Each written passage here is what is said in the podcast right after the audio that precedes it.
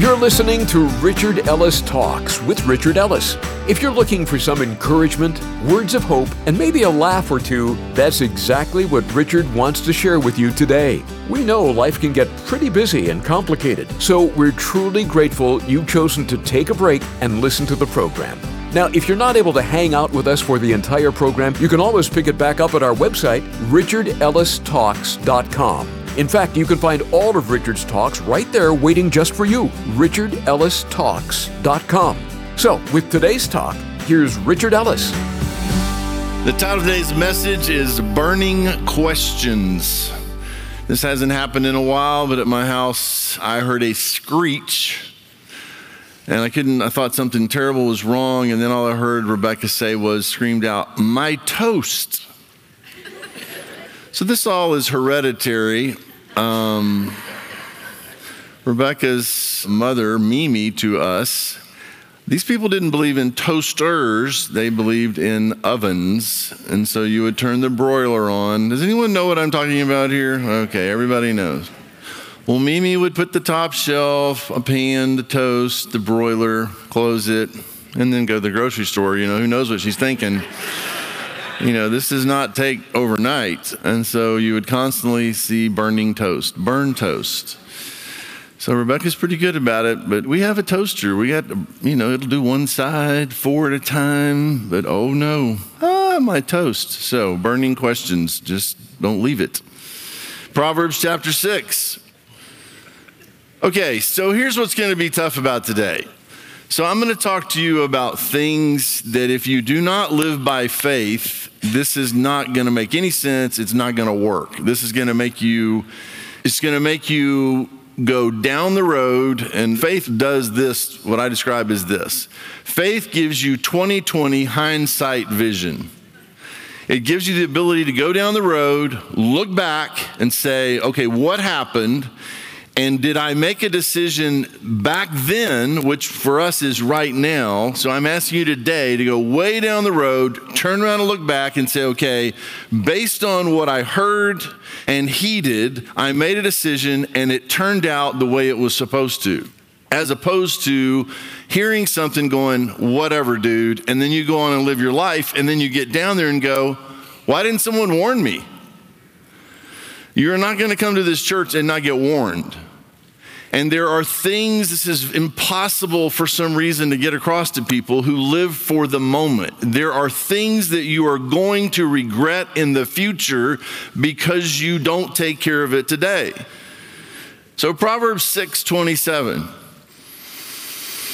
says this. And before I say this, I'm not jumping anybody who's made mistakes in your life.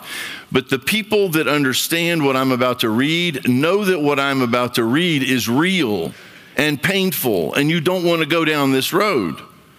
Can a man take fire to his bosom, meaning your, your chest, fire to his bosom, and his clothes not be burned? Could you take fire, shove it down your shirt, and you not be burned? It is not possible. Can one walk on hot coals and his feet not be seared? And you see people doing this. Say, well, they do that. I'm not talking about that. Build a fire in your backyard and go walk on it. You're going to burn your feet. And then what does he compare this to? So is he who goes into his neighbor's wife. Whoever touches her shall not be innocent. So if you take it down the road and you say, well, I don't, I want to be innocent. I don't want to be guilty. I don't want to feel bad. I don't want bad things to come on me. So you go down there and say, okay, this is what I'm after. And then you back yourself into that and say, okay, then if I see my quote unquote neighbor's wife, another woman, or if you're a woman, another man, these principles apply. And the enemy says, oh, you're not happy. Your husband's a slug. Your wife doesn't love you anymore. This would be exciting. This would be great. You deserve to be happy. There we go. The enemy never shows you the hook tied to the string connected to the reel to the fisherman that's about to throw you on the grill. All you see is that little worm, or if you're really stupid, you go for plastic. And that's what we do every day. We take his bait. So, one burning question is how are you going to manage How are you going to make it to the finish line? How are you going to honor your husband, your wife? And if you haven't, how are you going to get back behind the line and say, okay, but I can regroup, I can repent, I can try to change my life. Well, he's not going to stay with me, she's not going to stay with me, they're divorcing me. Just because someone divorces you because you're an adulterer doesn't mean you have to continue that lifestyle. Oh, well, I'm already an idiot. I must, I I just might as well die an idiot. Who came up with this? So these sins are not unpardonable that I'm describing, but they have consequences. And he just straight up says, You shall not be innocent. So we live in a world where you watch a movie, someone has an affair, and oh, well, look painful. Do we have any cereal? You know, and you go in the kitchen and get you a bowl of cereal, and life goes on. In real life, cereal doesn't fix it. There's lots of pain, lots of sorrow. So, some of this is for the people who have not gone there yet. You may be this close. You may be this close to destroying your whole life over what? A few seconds of pleasure. And then, if you have destroyed your life and quote unquote not been found innocent, you have some responsibility to get your life together, get up and running, and when you see people who are about to destroy their life, you warn them. You can't sit by and go, oh, well, that's not my problem. It's none of my business. Because there are situations where if you would just say something as a woman, you would speak to a woman and say, look, I know something about this. Now, I don't know anything about this personally, but I have to sit with people who live with the consequences of this, and it's part of what helps me. I don't want anything to do with this pain. Brokenhearted men, brokenhearted women who wanted to be happy or you say, well, you can be in love with more than one person. Of course you can. Your spouse dies. You loved your spouse. You never cheated on them. They died. You remarry. You love that person. Of course you can love multiple people, but in sequence, God's way, not just destroying your whole life. And we live in a culture now where kids have lost their minds because we've told them there's no boundaries, and now the parents have lost their minds. And you think, well, I can just go live like hell and there's no consequence. There's consequence and you're not going to like it. Let's go to another one. Go to 1 Corinthians chapter 3. Now, this one is going to take you going down the road a little bit and looking back because I'm going to read you something. I've mentioned this before. I'm going to read a ton of this. And I'm going to ask you to pray before you even hear me read this. God, help me see what is going on here. And when this matters, I am going to make it. I'm going to be okay. I'm not going to suffer loss as it describes it. 1 Corinthians chapter 3. He says, And I, brethren, could not speak to you as to spiritual people, but as to carnal, as to babes in Christ. And by the way, a carnal Christian is a baby Christian. Those are synonymous. You have to grow up, though. I fed you with milk and not with solid food, for until now you were not able to receive it. And even now you're still not able, for you are still carnal. For where there are envy, strife, divisions among you, are you not carnal and behaving like mere men? So a carnal Christian looks like someone who's not even a believer. For when one says, well, I'm of Paul, another says, I'm of Apollos, are you not carnal? Who then is Paul? Who's Apollos? But ministers through whom you believed, as the Lord gave to each one of you, saying, Oh, I got saved under Paul or under Apollos or under this preacher. Like, what are you talking about? It's all Jesus. I planted, Apollos watered, but God gave the increase. So then, neither he who plants is anything, nor he who waters, but God who gives the increase. He gets all the glory. Now, he who plants and he who waters are one, and each one will receive his own reward according to his own labor. For we are God's fellow workers, you are God's field, you are God's building. According to the grace of God, which was given to me as a wise master builder, I have laid the foundation, and another builds on it. But let each one take heed how he builds on it. So, it's like a big subdivision for Christians, and Jesus comes along and pours a slab for everybody. He is the slab. And then he says, okay, let's go to work. You say, well, I got Jesus. Where's your house? Where's your building? Where's your field? What have you planted? What have you done with that slab? For no other foundation can anyone lay than that which is laid, which is Jesus Christ. And then he gets into this tough stuff. Now, if anyone builds on this foundation with gold, silver, precious stones, wood, hay, straw, whatever you're, you say, well, how do you know what I'm building on, what I'm building, my building materials are? It's going to get revealed and it's not going to be pleasant unless you built well with the right materials. Each one's work will become clear, for the day will declare it, because it will be revealed by fire, and the fire will test each one's work of what sort it is. So, if you're building with stuff that will not survive a fire, it's going to just go poof. It will be gone. If anyone's work which he has built on endures, he will receive a reward. Now, that statement by itself, you say, well, big deal. It will be a big deal when you're standing there as a Christian before Jesus. And if you've built with the right stuff, endures, he's going to give you a reward. We're not even here for seconds. We're here for nothing. Compared to eternity, you're here for like nothing. And then the reward from that just blink of an eye of a life, your reward will be tied to what you did in that period of time. And then verse 15. And this is catastrophic. These verses are just mind boggling. If anyone's work is burned, so you spent all your time, wasted your time building with materials that would not survive, if anyone's work is burned, he will suffer loss but he himself will be saved, yet so as through fire. Now, I'm a, people talk about once saved, always saved. I'm that guy. You get saved, you can't get away from Jesus no matter what. You say, well, then what's the big deal? I can live like, you know, let's sin the more that grace may abound. I can do what I want to do. God's got to love me anyway. I'm going to make heaven. You got to get past this thing of just making heaven. So I end up some really bizarre places. I'm not even going to tell you this whole story, but I ended up on a plane the other day, a rocket of a plane. This rich guy, we had to go somewhere, and they took me. So I got this guy that owns this plane trapped in his own galley on his own plane. Nobody can get to him, really kind of closed off. And so on the way, I found out that he was a Christian. So what he professed. Now, I still can't find anybody who knows that that's the case, and not much evidence that it is. So on the way back from where we went, I trapped him in his galley again, up where the, you know, coffee and everything was. And uh, so this is how that conversation started. I said, I don't get the impression that you do anything halfway. He said, Nope, I'm all in. And then I said this to him so why aren't you all in with Jesus?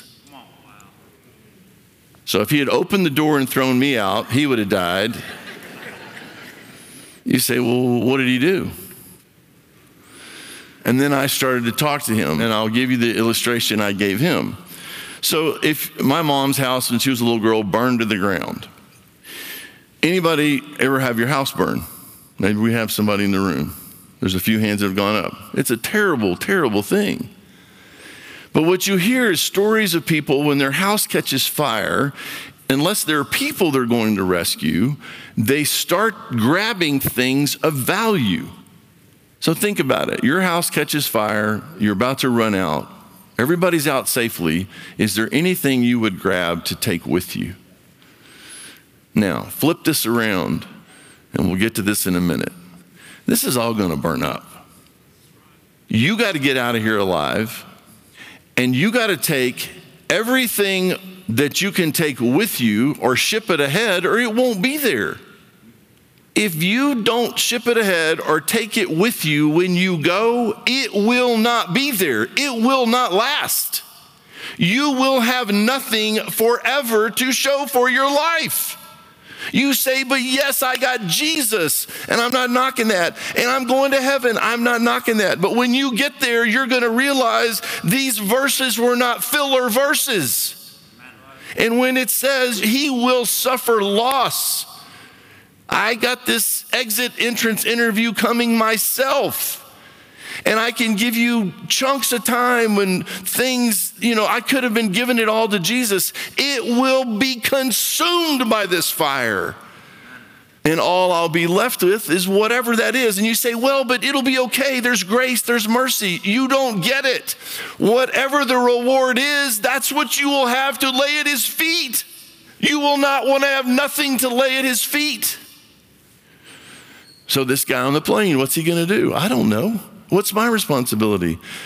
And I said to him, I said, Look, I have tough conversations with a lot of men. And I said, I understand this is a tough conversation, but what I usually say to them is, What do you got people lined up talking to you about your soul? You got nobody talking to you about your soul because nobody can get to you. And if they try, you push them away. So maybe he hears it, maybe he heeds it, and maybe something goes off, he repents, and his whole life changes. Or maybe he goes, whatever, dude, and then 20 years down the road, something finally happens, and then you think you're gonna lose your mind because now you're 20 years older, and now you're thinking, why did I not listen to those that warned me? And now it's a scramble. What am I building with? What will survive the fire? Because the fire is coming. I have this overwhelming responsibility to warn people about hell, that heaven is a real place, that God loves you, that there's mercy, there's grace, you can be saved. But then, next, after that, it's not just about him being your savior, it's about being your Lord. And if he's the Lord of your life, then he runs your life, and then he uses your life, and then you have something to show for your life. And you don't care today, you will care. I'm telling you, you will care. If anyone's work which he has built on it endures, he will receive a reward. Now, let's be positive here just a minute. Let's say you build with the right stuff and you're standing there before Jesus himself, the Bema seat of Christ, not the great white throne judgment. You're a Christian, the Bema seat, the judgment seat of Christ. And yes, some of your life is consumed. And then he hands you your reward. Well done, good and faithful servant. Can you imagine the joy that you have something to show for your life. Jesus has something to show for his life. It's us. Do we have something to show for our lives because of what he did for us? Go to 2 Peter chapter 3. Let's do verse one and following. Beloved. You ever see the word beloved? It means it's Christians he's writing to. I now write to you this second epistle, in both of which I stir up your pure minds by way of reminder, that you may be mindful of the words which were spoken before by the holy prophets, and of the commandment of us, the apostles of the Lord and Savior, knowing this first, that scoffers will come in the last days, walking according to their own lusts. Okay, scoffers walking according to their own lusts, just doing whatever they want to do, and kind of making fun of you, saying, Where's the promise of his coming? For since the fathers fell asleep, all things continue as they were from the beginning of creation. Like, dude, nothing changed. What are you doing, you idiots? You think he's coming back, all this stuff you talk about. Where's the promise of his coming? 2,000 years in, oh yeah, Jesus is coming back. Sure, he is, dude. You're nuts. You've lost your mind. It ain't happening. Eat, drink, be merry. Tomorrow we die. For since the fathers fell asleep, all things continue as they were from the beginning of creation. For this they willfully forget that by the word of God the heavens were of old, and the earth standing out of water and in the water, by which the world that then existed perished, being flooded with water. But the heavens and the earth, which are now preserved by the same word, why do you think the planet still exists and is protected? I don't even begin to understand. You got two trillion galaxies, you got meteors, comets, all you need is just some little rock hurling through the universe, just line up on the planet, and kaboom, it's gone. I'm talking about milliseconds, it's gone. And they make movies about launching rockets, landing on a comet somewhere, and a nuclear bomb, and blowing it up so it doesn't destroy us. Why is the earth still here and protected? It's His word, that's why. The heavens and the earth, which are now preserved by the same word, are reserved for fire until the day of judgment and perdition of ungodly men. So the only reason they're preserved is he says so, but there's coming a day that they are reserved for what? Fire. But beloved, do not forget this one thing that with the Lord, one day is as a thousand years, and a thousand years is one day. So, what does that kind of mean for us? This was written 2,000 years ago, give or take. So for us, what does it mean? A couple days have gone by. From God's perspective, a couple days. The Lord is not slack concerning his promises, as some count slackness, but is long suffering toward us, not willing that any should perish, but that all should come to repentance. So, why does he hold off? He doesn't want people to die. Why do people die and end up in hell? You say, well, but it's predestination, all that. Look, I can't explain all that to you, but I do know this. If you hear his voice, do not harden your heart, or you just picked hell. But look at verse 10. But the day of the Lord will come as a thief in the night. So this day is coming. And you cannot say, after I read this to you, you cannot say if you're on the planet when it comes that you did not know it was coming. I am reading you the scriptures, God's word. And this is what it says is coming. The day of the Lord will come as a thief in the night, in which the heavens will pass away with a great noise. What are the heavens? Everything out there. Great noise, and they are gone. And the elements will melt with fervent heat. Both the earth and the works that are in them, in it, will be burned up. Everything, great noise, fervent heat, gone. The universe, gone. Verse 11 Because of that, then, therefore, since all these things will be dissolved, what manner of persons ought you to be in holy conduct and godliness? If that's what's going to happen, then how are we supposed to be living as Christians? Looking for and hastening the coming of the day of God, because of which the heavens will be dissolved, being on fire, and the elements will melt with fervent heat. I don't know, you know, I think we'll Am I, am I saying it loud enough? Should I be sweating? Should I have a towel? What does it take? You either get it or you don't get it. Read Revelation 20 with me. Revelation 20, verse 10. I'm not going to take time to read you this whole thing. The devil who deceived them was cast into the lake of fire and brimstone, where the beast and the false prophet are. And they will be tormented day and night forever and ever. Got that resolved. Then I saw a great white throne and him who sat on it, from whose face the earth and the heaven fled away. They're doing everything they can to get away from God Himself. And there was found no place for them. There's coming a day when you're going to try to go hide from the great white throne judgment. There will be no place to hide. I'm giving you a place to hide right now Jesus. Amen.